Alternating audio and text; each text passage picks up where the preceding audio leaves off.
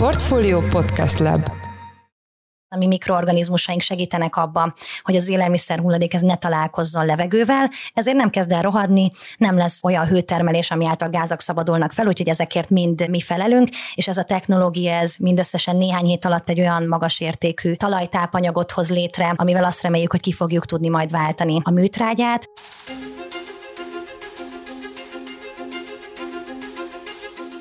A vállalatoknál keletkező hulladékok felét nem is gyűjtik szelektíven, míg az irodai hulladék 34%-a szerves, azaz komposztálható hulladék. Ezért találta ki egy magyar startup, a Composity, azt a komposztáló biorobotot, aki az irodai közösség életében is részt vesz. De hogy működik ez a gyakorlatban, mennyibe kerül, és hogy lesz ebből nemzetközi sikersztori? Erről is kérdezem Pancsa Emesét, hulladék innovátort, a Composity társalapítóját, aki itt van velem a stúdióban. Szia Emese, köszönöm, hogy bejöttél a Portfolio Podcastbe. Szia, sziasztok, köszönöm, hogy itt lehetek. És hát mondjuk azt el, hogy beszélgetésünk egyik apropója, hogy Emese előad az idei Brain Baron, ami szeptember 21-én és 22-én kerül megrendezésre Budapesten, a Magyar Zeneházában, és aminek a média támogatója a portfólió. Úgyhogy részben ennek az apropóján beszélgetünk itt, de hát mi nagyon kíváncsiak vagyunk arra, hogy te vagy ti mivel is foglalkoztok úgy egyébként, úgyhogy vágjunk is bele, mi az a Composite, hogy kell elképzelni a ti működéseteket, mivel foglalkoztok? Composite ez gyakorlatilag városi közösségeknek szeretne segíteni abban, hogy a tápanyag körforgásba be tudjanak kapcsolódni. Ez alatt azt értjük, hogy egy olyan rendszert, szolgáltatást dolgoztunk ki, ami közös közösségek számára a komposztálást teszi lehetővé beltéri körülmények között. Legfőképpen irodai közösségekben vagyunk most jelen, úgyhogy munkahelyek tekintetében tudtok velünk elsősorban találkozni,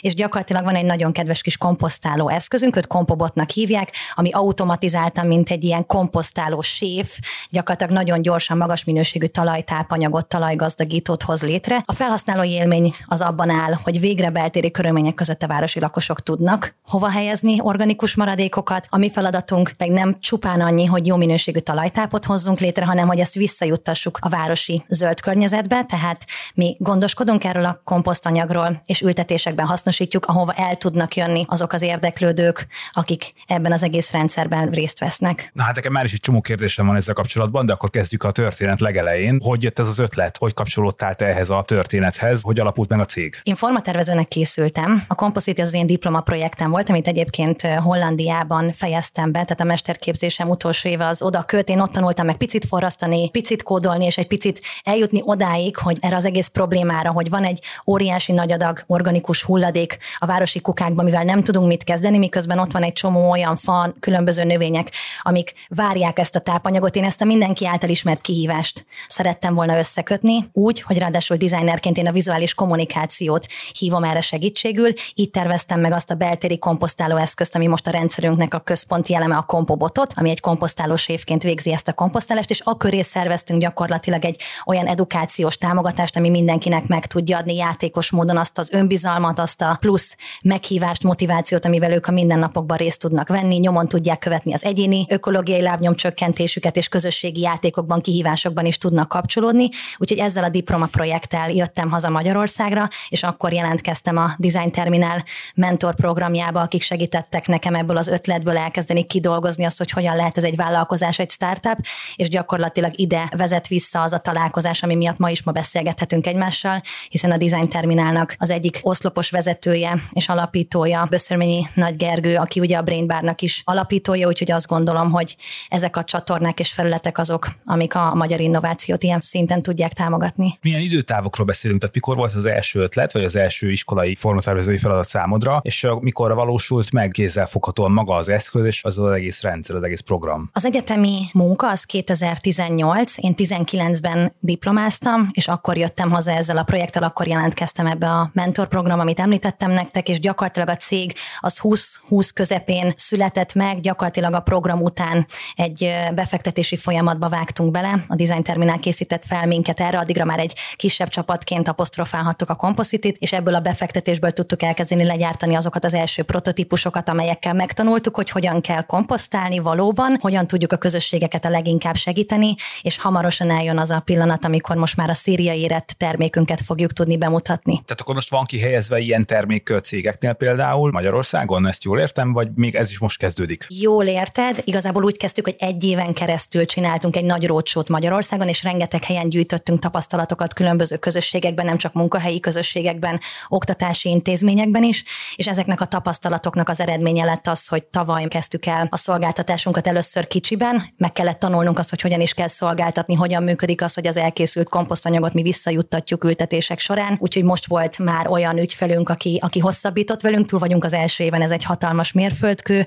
Most jelenleg 11 eszközünk van kint 10 helyszínen Budapest szerte, és most született meg az az egyel érettebb és ügyesebb komposztálós évtermék, amivel azt gondoljuk, hogy már egy, egy skálázódási folyamatot meg tudunk kezdeni. Hogy működik egyébként? Mi mondjuk itt a portfóliódán azt mondanánk, hogy szeretnénk egy ilyen projektet elindítani. Nekünk is van több konyhánk, és persze felgyűlik egy csomó olyan hulladék, ami nem műanyag, nem papír, hanem azt gondolom, hogy laikusként, hogy komposztálható, hát praktikusan élelmiszer hulladék. Egyrészt kérdezem, hogy ezekről van-e szó, és mi például, hogy tudnánk becsatlakozni egy ilyen rendszerbe. Nagyon jól érzed, hogy élelmiszer hulladékokról van szó. Az élelmiszer hulladékoknak egy specifikus válogatása az, amit mondjuk a kerti komposztba be tudtok helyezni, amit a giliszták nagyon szeretnek, és azért nekik jó sok hónap, akár egy év kell ahhoz, hogy elkészítsenek jó minőségű talajtápot. Mi ennél egy sokkal szélesebb spektrumban tudunk nektek segíteni, tehát mi déli gyümölcsöket és sok minden mást is be tudunk fogadni a rendszerünkbe, és mindösszesen néhány hét kell ahhoz, hogy ez egy komposztálható anyag legyen. Amikor elkezdünk egy beszélgetést egy irodai közösséggel, akkor nyilván megkérdezzük őket arról, hogy milyen fenntarthatósági céljaik vannak. Ezekből tudjuk azokat a játékos küldetéseket, kihívásokat beállítani,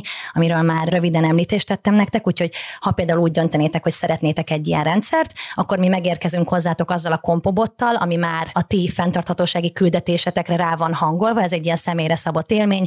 Egy játékos workshopban kicsit beszélgetünk arról, hogy ez miért számít, mit tud a giliszta, miért fontos a városi fának, hogy ezt éppen így és ilyen technológiával csináljuk. Ebben a folyamatban, ha például ott bedobnál már egy almacsutkát, akkor ő nagy örömmel megköszönné neked, hogy a portfólió fenntarthatósági küldetéséhez csatlakoztál. Ezen keresztül pedig a továbbiakban is tudunk neked folyamatosan tartalmakat küldeni arról, hogy ez miért számít, hol lesz a következő ültetés, te hol tartasz, nem csak karbonlábnyomot számolunk, hanem azt is megmutatjuk, hogy képzeld el, ennyi idő alatt már azt a lábnyomot elimináltad, ami a következő pamutpóló gyártásának az egyenértéke, vagy éppen közösségi szinten a következő csapatépítő utazásotoknak a lábnyomát tudtátok semlegesíteni, úgyhogy ezekkel az információkkal igyekszünk folyamatosan titeket támogatni. Havi impact reportot, tehát gyakorlatilag hatásmérési reportot biztosítunk a partnereinknek, ültetési eseményekre hívjuk meg őket, és ezzel igyekszünk hosszú távon részesei, szerves részesei lenni a mindennapjaitoknak. Úgyhogy így érkezünk, és, és innen építkezünk tovább. Ezért a cégnek mennyit kell fizetnie körülbelül, vagy milyen összegekről beszélünk itt? Ez egy szolgáltatás, úgyhogy ennek két konstrukció van, de alapvetőleg ez mondjuk az egy előfizetéses modell, az éves díja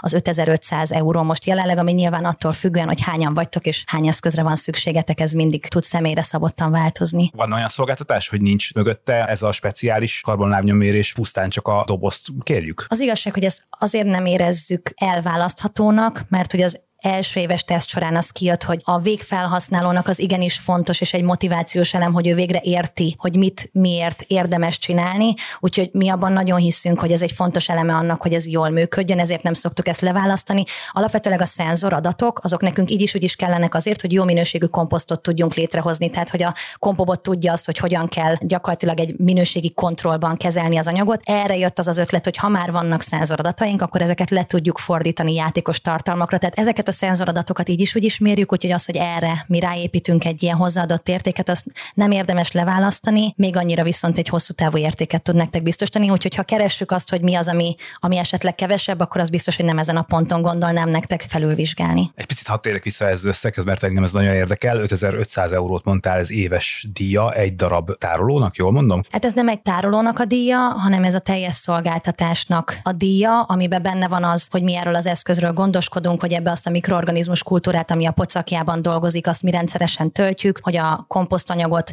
mi elszállítjuk, hogy azt ökoetikusan a partnerekkel itt mondjuk akár kerületi szinten hasznosítjuk, hogy ti ezekbe az ültetésekbe el tudtok jönni. Tehát ez a teljes körforgásnak a díja és az üzemeltetés is a része. Ez hogy jött ki ez az összeg egyébként, vagy milyen, milyen mutatókat vettetek itt figyelembe, amikor ezt így bedobtátok? Ki a célcsoportja ennek? Mert azért ez mondjuk éves szinten 5500 euró, ezen 2 millió forint körüli összeg, hogyha jól számolom Magyarországon, nekem első hallásra kicsit magas összegnek tűnik. Nem tudom, ti mennyire találkoztok ezzel a véleménnyel? Ez egy összetett kérdés abból a szempontból, amit ugye te is keresel most, hogy milyen komponensek vannak ebbe benne. Ebbe egyrészt benne van az eszköznek az előállítási költsége, tehát azzal, hogy ez egy hazai termék, válogatott alapanyagokból, ami alatt mi azt értjük, hogy tényleg ökológiailag tudatosan megnézzük, hogy honnan választunk beszállítókat, milyen technológiákat használunk. Tehát ha mondjuk megnézel egy mondjuk Amerikában elérhető otthoni komposztálókat, amik hűtenek, fűtenek, darálnak, ezeknek óriási nagy energia igénye van, plusz magának az eszköznek is nagy a lábnyoma. Mi alapvetőleg, mint egy termékfejlesztő csapat, nagyon sok időt és energiát tettünk bele abba, hogy egy olyan terméket hozzunk létre, aminek a szenzorálásához és a komposzt minőségének őrzéséhez valóban kell egy minimális energiaráfordítás,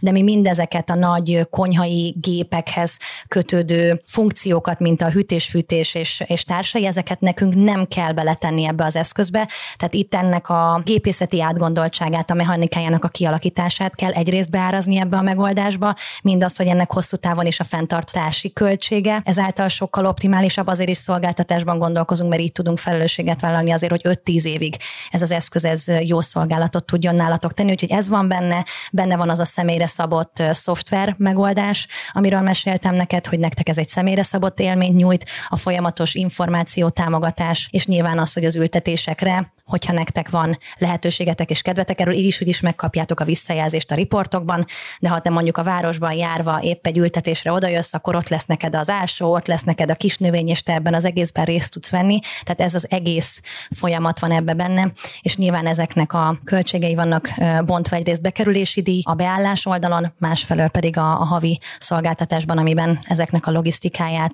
szintén ökoetikusan működtetjük. Meg szokták kérdezni a megrendelők egyébként, hogy ez az eszköz ez büdös köse. És arra is kíváncsi lennék, hogy hogy néz ki maga a végtermék, ami komposztálás után kijön a gépből. Ez egy visszatérő és nagyon jogos felvetés. Nyilván mindenkinek a konyhájában, hogyha az élelmiszer hulladékot kidobja, akkor az levetereszt, abba az elkezd rohadni, és annak szaga lesz. A mi eljárásunk az teljesen másképp csinálja ezt, ami mikroorganizmusaink segítenek abban, hogy az élelmiszer hulladék ez ne találkozzon levegővel, ezért nem kezd el rohadni, nem lesz olyan hőtermelés, ami által gázak szabadulnak fel, úgyhogy ezekért mind mi felelünk, és ez a technológia ez mindösszesen néhány hét alatt egy olyan magas értékű talajtápanyagot hoz létre, amivel azt reméljük, hogy ki fogjuk tudni majd váltani a műtrágyát. Ami kijön belőle, azt mi úgy hívjuk, hogy kompomix, ez egy talajjavító anyag, és ennek a használata az nagyon hasonlatos magához az egyéb biotrágyákhoz, tehát ez nem egy, nem egy humuszos földes anyag, mint mondjuk egy virágföld, hanem ez tényleg úgy működik, mint, mint a biotrágya, hogy ezt be kell keverni, talajjal kell gazdagítani, és annak fogja gyakorlatilag az élettartamát javítani. Úgy képzeljétek el a folyamatot, hogy mondjuk behelyezel egy almacsotkát, ennek van egy nagyon kedves kis fiókja, kihúzod, ő kedvesen köszönt téged, megkérdezi, hogy szia, mit hoztál nekem, behelyezed a fiókba az élelmiszer maradékodat, becsukod, ő ezt megköszöni neked, gyorsan elkezd számolni, beesik a pocakjába, ő ezt lekezeli. Hogyha van kedved velünk játszani, akkor egyébként ez az a momentum, ahol ő generál egy QR kódot, amivel majd tudsz az applikációnkon keresztül hozzánk az említett tartalmakért kapcsolódni, és ami a pocakjában történik, az gyakorlatilag egy kezelés, amit a különböző mikroorganizmusokkal maga a kompobot csinál, amikor pedig a pocakját kinyitjuk, akkor egy kompomix nevű anyagot fogunk belőle kivenni. Ez egy olyan talajregeneráló anyag, egy olyan talajtápanyag, ami lassan szívódik fel a talajba, ezért gondoljuk azt, hogy nem csak, hogy tervezzük kiváltani a műtrágyát vele a tápanyag értéke miatt, hanem abból a szempontból is sokkal előnyösebb, hogy sokkal több ideig fogja tudni fenntartani a városi növényeknek azt a tápanyagellátást, amire szükségük van, így kevesebb utógondozást fognak igényelni. Most hát nagyon kíváncsi vagyok arra, hogy hogy néz ki a csapatotok. Te említetted, hogy formatervező vagy, én azt feltételezném, hogy szükséges ehhez másfajta tudás is. Agrármérnöki, környezetmérnöki tudás például olyan szakemberek segítsége, akik tudják, hogy például ezek a mikroorganizmusok hogy működnek, hogy élnek. Nagyon jól érzed, és igen, azt gondolom, hogy ebben vagyunk a legerősebbek, ezért tudtunk ezzel a termékkel komplex választ adni. Tehát mellettem is van több olyan terméktervező és gépészmérnök, akik pont ezeket a, a korábban említett mechanikákat tudják kidolgozni. Nyilván vannak villamosmérnökök, technikusok is a szenzoráláshoz csapaton belül, és amit nem lehet szintén kihagyni, az ugye a kertész és agrármérnöki tudás, ezek mind bent vannak a, a csapatunkban, olyan szaktekintélyekkel dolgozhatunk együtt, akik megadják ezt a komfortot, mind a közösségi komposztálókat jól ismerik, mind azt a tudást, amivel ezt a fajta speciális érlelési eljárást is, amivel mi foglalkozunk, meg tudják támogatni. Hogy néz ki maga a komposzt a gyakorlatban? Milyen gyakran kell üríteni például ezeket a, az eszközöket? Kicsit mesélészes arról, hogy mi történik, miután kiszeditek ebből a tárolóból, ebből az eszközből magát a komposztot. Mi egy eszközről úgy gondolkozunk, hogy az legalább egy 100-150 fős közösséget ki tud szolgálni, tehát így szoktak egyébként a vállalati partnereink is velünk kalkulálni, és ehhez a felhasználói számhoz szoktuk beállítani a körülbelül egy hetes ciklusidőket, tehát egy ekkora közösség körülbelül egy hét alatt tölti meg az ő pocakját, ebbe körülbelül egy ilyen 40-50 liter közötti élelmiszer maradék tud bekerülni, és akkor ez az, ami tovább kerül a mi logisztikai rendszerünkbe. Utána gyakorlatilag a csapatunk eljuttatja olyan gyűjtő lokációk tárolókra, ahol mi ezeket a, a komposztokat utána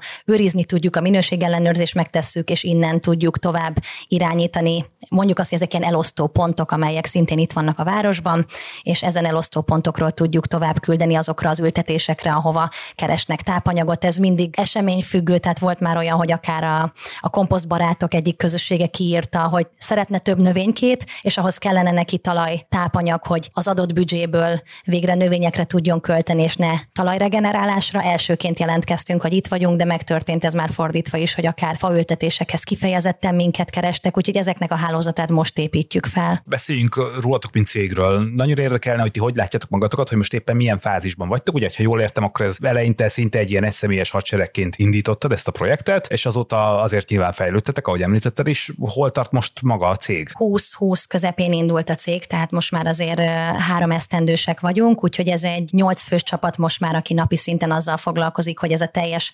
komfortcsomag a, a helyén legyen. Ezzel a nyolc fős csapattal készültünk fel arra, hogy egy szériagyártásra érett terméket be tudjunk vezetni a piacra. Ennek szeptember vége lesz egyébként, tehát most már nagyon közel vagyunk a dátumhoz, hogy a hivatalos termékbemutató meg fog történni, és ezzel az a célunk, hogy gyakorlatilag a következő fél évben legalább száz eszközt ki tudjunk helyezni, és meg tudjuk tanulni azoknak a, az early adaptereknek, azoknak az első, első közösségeknek a nyitottságára, bizalmára építve, hogy hogyan tudunk jól szolgáltatni. Nyilván annál jobb a mi rendszerünk, minél több eszköz, és ezáltal közösség van egy-egy lokációba, úgy tudunk majd hálózatokat fölépíteni, úgyhogy most ez a következő feladatunk, hogy a széria érett termékkel ezeket a közösségeket meghívjuk, és velük együtt megtanuljunk már városi szinten szolgáltatni. Mennyire van szükségetek külső forrás bevonására itt a terjeszkedéshez, növekedéshez, és mennyire látnak akkor bennetek fantáziát a különféle alapkezelők, befektető cégek, angyal befektetők, mik a tapasztalatok? Abban a szerencsés helyzetben vagyunk, hogy volt már lehetőségünk ilyen folyamatokban befektetést, támogatást kapni, úgyhogy mind kockázati tőke befektetőnk a Kékbolygó klímavédelmi tőke alap személyében, illetve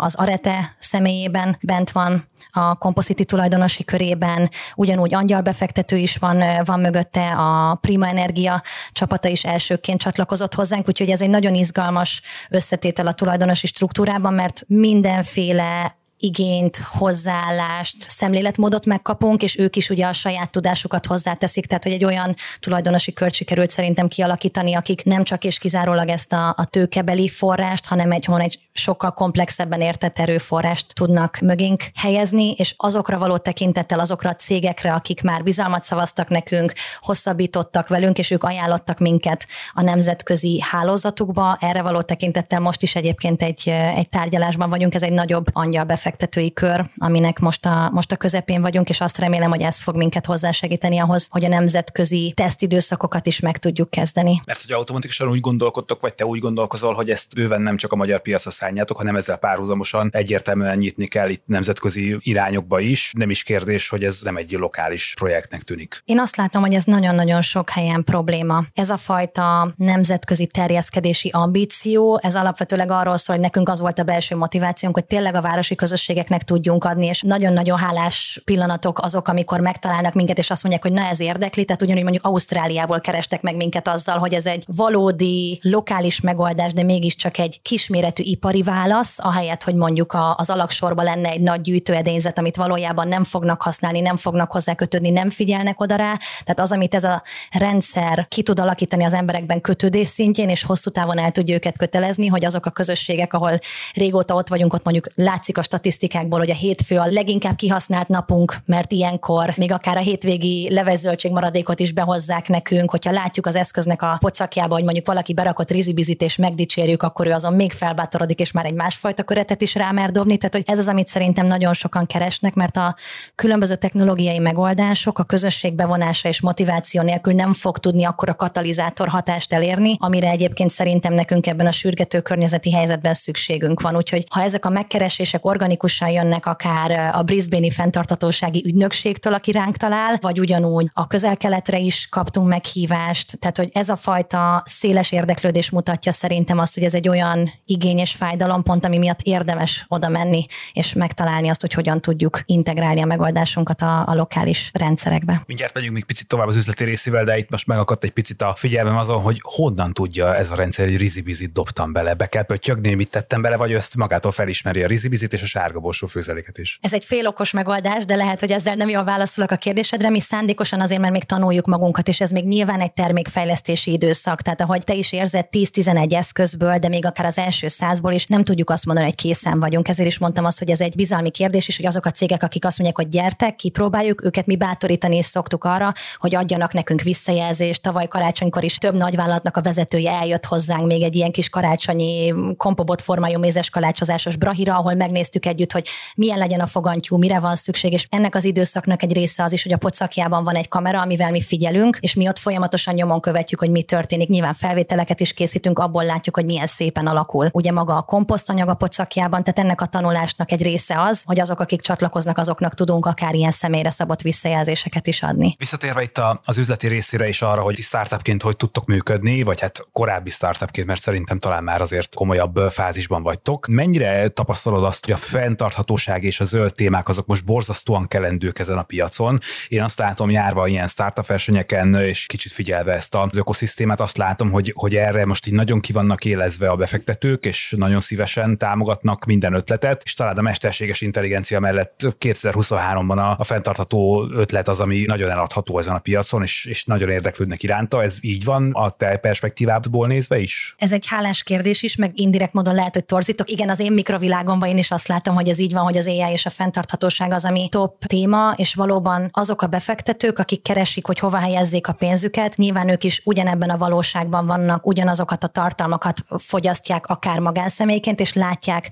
ezeket a kihívásokat. Tehát az egy nagyon szuper dolog, hogy ez a fajta plusz szemüveg felkerült, és hogyha választhatnak két megoldás közül, akkor valószínűleg trendszinten most felőreprezentálódik a fenntartható projektek iránti elköteleződés. És te kell még járni picselésekre vagy startup versenyekre? Vannak még érdemileg ilyenek? Én azt látom egyébként, hogy van még néhány mondjuk Budapesten, korábban azért mondjuk egy 6-7-8 évvel ezelőtt ebből rengeteg volt, és most mint hogy egy kicsit azért már így visszavettek volna ebből a tempóból, és másképp keresik a potenciálisan sikeres startupokat, például úgy, hogy a, hogy a nagyvállalatok lecsapnak rájuk, még mielőtt bármilyen konkurenciával találkozhatnának. Ez is egy erős alakulás, illetve még az előző kérdésre is, amit nyitogattam, én is azt látom, hogy pár évvel ezelőtt, például amikor mi bemutatkoztunk, és CSR témában szerettünk volna megmutatkozni, akkor nekünk is, nem mondom, hogy nehezebb, de más dolgunk volt, mert alapvetőleg mi azáltal, hogy különböző kockázati tőke és magánbefektetésekből tudjuk fejleszteni ezt a technológiát, ezért nyilván nálunk ez egy for-profit tevékenység, és egy CSR világban egy for-profit megoldással bejönni, az egy nagyon kettős kérdéskör volt. Most az ESG az ezt jobban kinyitotta, és ezáltal, hogy, hogy a cégek keresik a, az ESG riportjukhoz, ehhez az egész átálláshoz a válaszokat, így a nagyvállalatok saját maguk hoznak létre ilyen think ötletlaborokat, amit mi csinálunk, és amiben én nagyon sok fejlődési lehetőséget látok, azok a külföldi kiállítások. Nem is feltétlenül a tőkeszerzés szempontjából, nyilván az is nagyon sokat segít a növekedésbe, de sokkal inkább kapcsolatépítés, tapasztalatmegosztás, tehát hogy a magyar startup ökoszisztéma az még nagyon gyermek, és nyilván ebben a kis mintában nagyon jó közösségek vannak, akik meg tudnak osztani tapasztalatokat, de mégiscsak az egy kis számosság. Tehát nekem személy szerint az nagyon sokat segít, hogyha meg tudok ismerni olyan példaképeket, mintautakat, amikből ha csak egy-két kanyart megspórolok a komposzitinek azáltal, hogy, hogy látom azt, hogy mit, hogyan lehet érdemesebb, akkor az már egy nagy érték. Tehát én ezekben a startup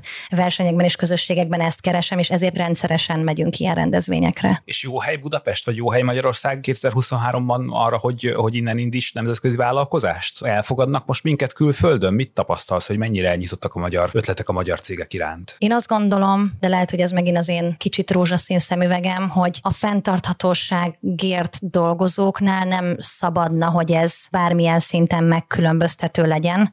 Én nagyon-nagyon hiszek benne, és lehet, hogy ezzel az önkondicionálással én ezt, ezt valahogy így prognosztizálom is, vagy így magam elé vetítem. Teljesen mindegy, hogy honnan jövünk. Én emlékszem, hogy amikor Hollandiából ezt a projektötletet hazaküldtem, mint szakdolgozatom, hogy ezzel szeretnék jönni, akkor ezt a szakdolgozatot lekeverték, hogy ez nem lehet, mert Magyarországra én magyar embereknek tervezzek, és ne jöjjek itt az én nyugat-európai dolgaimmal, sőt elmentem vele egy összegyetemi nagy országos versenyre, ahol a döntőben megkaptam azt, hogy persze, és majd főz most takarít is, ugye, és ez egy ilyen borzasztóan, hát most lehet puderezni, egy ilyen megalázó élmény volt, mert nyilván ez nem a legépítőbb jellegű visszajelzés egy, egy összegyetemi versenyen a zsűri részéről. Tehát nagyon-nagyon sok percepció volt az, hogy ezt Magyarországon el lehet kezdeni, és nekem volt lehetőségem arra, hogy ne itt kezdjem el, de mivel a magyar mestereim készítettek fel arra az ösztöndíjra, amivel kimentem, most nem nem szeretném ezt túl misztifikálni, hogy én most hogyan meg mennyire vagyok lokálpatrióta, de hogy nagyon-nagyon büszke vagyok arra, hogy magyar szakembereknek egy ilyen témaköré tudtunk munkahelyet teremteni, hogy azok a percepciók, hogy ez mondjuk első gyermekes kismamák nis projektje lesz, akik aggódnak a gyermekük jövőjéért, ehelyett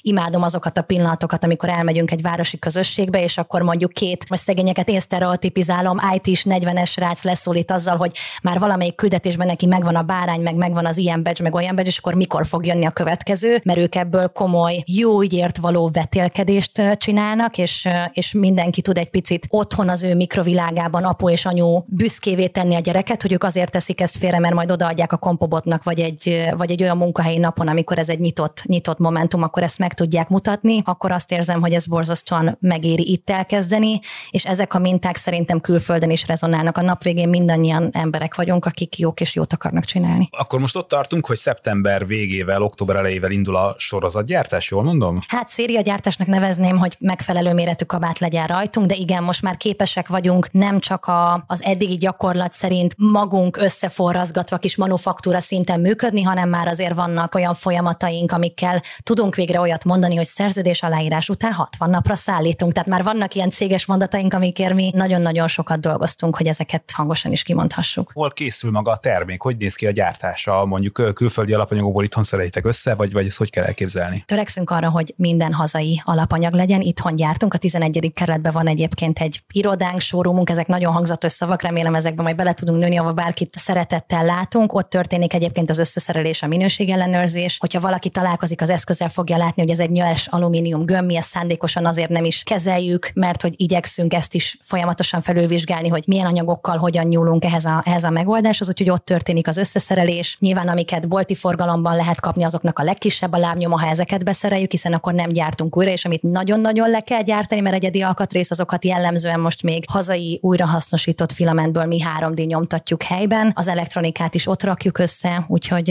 úgyhogy szerintem nagyon sok olyan komponense van, ami, amit ott egyébként bármikor meg tudunk mutatni, és ami autentikussá teszi azt, hogy mi tényleg mennyi energiát beletettünk ebbe a gépészeti megoldásba. És mi fog történni akkor, hogyha lesz szériagyártás, akkor azt fogjuk látni, hogy hirtelen több cég keres majd azzal, hogy ők is szeretnének a saját céges konyhájukba egy, egy ilyen eszközt, és ti pedig 60 napon belül tudtok nekik szállítani, és el tudjátok indítani az egész projektet? Igen, ez a házi feladat. Tehát mi most arra rendezkedtünk be, hogyha szeptember végén azt mondjuk, hogy készen állunk, akkor annak az első száz darabnak nagyon gyorsan fogunk tudni remélhetőleg otthon találni. Most már az érdeklődések alapján remélem azt, hogy ez megfelelő kabátméretű mondás, hogy az egy eszköz helyett az átlag kettő, két és fél eszköz az, amit egy lokációra le tudunk telepíteni, tehát nagyobb közösségek is észrevették, hogy ezzel a megoldással a net zero valódi net zero tud lenni, mert tök jó, hogy van válaszunk a papírra, a műanyagra, de arra, hogy az organikust kezeljük, és azt helyben úgy adjuk vissza, hogy a munkavállalóknak meg tudjuk mutatni, hogy lokális értéket teremtünk, tehát hogy a hozzád közeleső park lesz zöldebb azért, mert te ezt használod, ebben tudunk segíteni. Ez a cél, és nyilván ebben a tapasztalási időszakban meg meg tudjuk lépni, vagy elő tudjuk készíteni azt a következő lépést, hogy ebből valódi sorozatgyártás legyen. És akkor mik a hosszú távú tervek, hogyha most beindul nagyon az üzlet, és nagyon elkezdtek terjeszkedni, akkor, ha jól sejtem, globálisan. Persze kérdésem, hogyha mondjuk Ausztráliában telepítetek ilyen gépet, akkor ott hogy oldjátok meg magát a késztermék elszállítását? Hogy néz ki itt a nemzetközi terjeszkedés? Nagyon jogos a kérdés. Csináltunk egy ellenőrző táblát, amit nyilván sokat lehet még fejleszteni, kifejezetten ellenőrizzük azt, hogy mekkora az az eszközszám, aminél mi fenntartatóan el tudunk kezdeni egy új szolgáltatást külföldön, úgyhogy ezt folyamatosan lokáció specifikusan ellenőrizzük.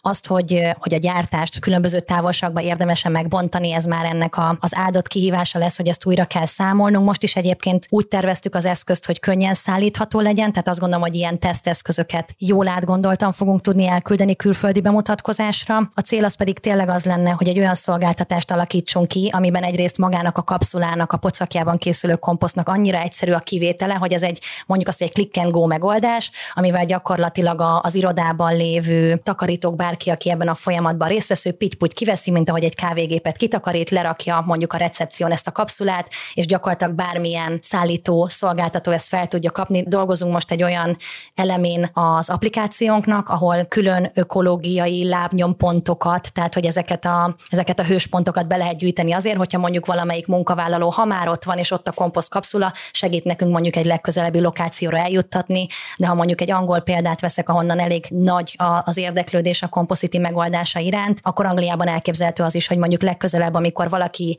oda megy a reméljük mondjuk elektromos járműve mellé, és eldönteti, hogy ő aznap mondjuk Uber sofőr lesz, vagy éppen mondjuk a komposziti applikációjába csekkol be, akkor az is egy opció, hogy egy olyan logisztikai rendszerben töltse el azt a következő pár óráját, amivel egy környezetileg hasznosabb megoldás mellett tudja elkötelezni az idejét. És üzletileg hogy néz ki a fejlődésetek, mik a stratégiai tervek? Azt próbáljuk most összesíteni, hogy honnan jöttek nemzetközi megkeresések, és ezeknek ugye a számosságát, a sűrűségét vizsgáljuk pont azért, amit említettem neked, hogy kijöjjön az a fenntarthatósági modell, hogy hova érdemes menni. Ezáltal nyilván Ausztrália az valószínűleg még egy olyan kabát, ami nem a következő egy évnek a feladata, de azért nagyon remélném, hogy a 24 végére már bele fogunk abban nőni, hogy ő hozzájuk is el tudunk jutni. Nyilván a V4-es országok, Lengyelország az most egy, egy prioritás számunkra, oda nagyon sok ügyfelünk már ajánlott minket. Angliával egyre erősebb a kötődés, úgyhogy oda mindenképpen érdemes. Fenntarthatósági startupoknak ott szerintem nagyon sok tanulni valója van, úgyhogy én ezt a két közelebbi lépcsőt látom, utána pedig nyilván Ausztrália, de akár Amerikából is érkezett már olyan megkeresés, amivel szintén fel kell mérnünk, hogy mikor tudunk jól élni, ahol mondjuk azt mondták, hogy csak egy 20 ezres egyetemi közösségbe letennének néhány eszközt azért, hogy megnézzék, hogy ezzel a megoldással és a játékos tartalmakkal, ha csak egy napon az a 20 ezer diák azt mondja, hogy ő most húsmentes szerdát tart, mert egy olyan kihívásban vesz éppen részt, mondjuk október 10-e komposztálás világnapja, mondjuk azt, hogy aznap mindenki inkább promotálja a növényi alapú étkezést és a maradékot adja a kompobotnak, ezeknek hatalmas szemléletformáló értéke van, úgyhogy ezek a területek mind azért fenn vannak a bakancslistán. Hát kíváncsian várjuk, és akkor reméljük, hogy egy újabb magyar sikersztori előtt állunk, és biztos vagyok benne, hogy azért a nemzetközi terjeszkedés az egy izgalmas jövőképet vetít előre, meg egy izgalmas folyamat lesz számotokra is, vagy számodra is személyesen. Hogyha én jól tudom, akkor szeptember 22-én lehet veled találkozni a Brainbaron, úgyhogy már csak ezért is ajánljuk média partnerként az idei Brainbart, mert Pancsa Emese hulladék innovátor, a Composite társalapítója is előad majd, kíváncsian várjuk azt is. Én köszönöm szépen, hogy bejöttél hozzánk a stúdióba, és hogy beszélgethettünk egy picit erről a témáról. Én köszönöm a beszélgetést, és várom a találkozást. Sziasztok! És ez volt a Portfolio heti podcastje szeptember 20-án szerdán. Ha tetszett az adás, akkor iratkozz fel a Portfolio podcast csatornájára minden olyan felületen, ahol podcastet hallgatsz. Új adással legközelebb egy hét múlva jelentkezünk. Köszönjük a figyelmet, sziasztok, viszont hallásra!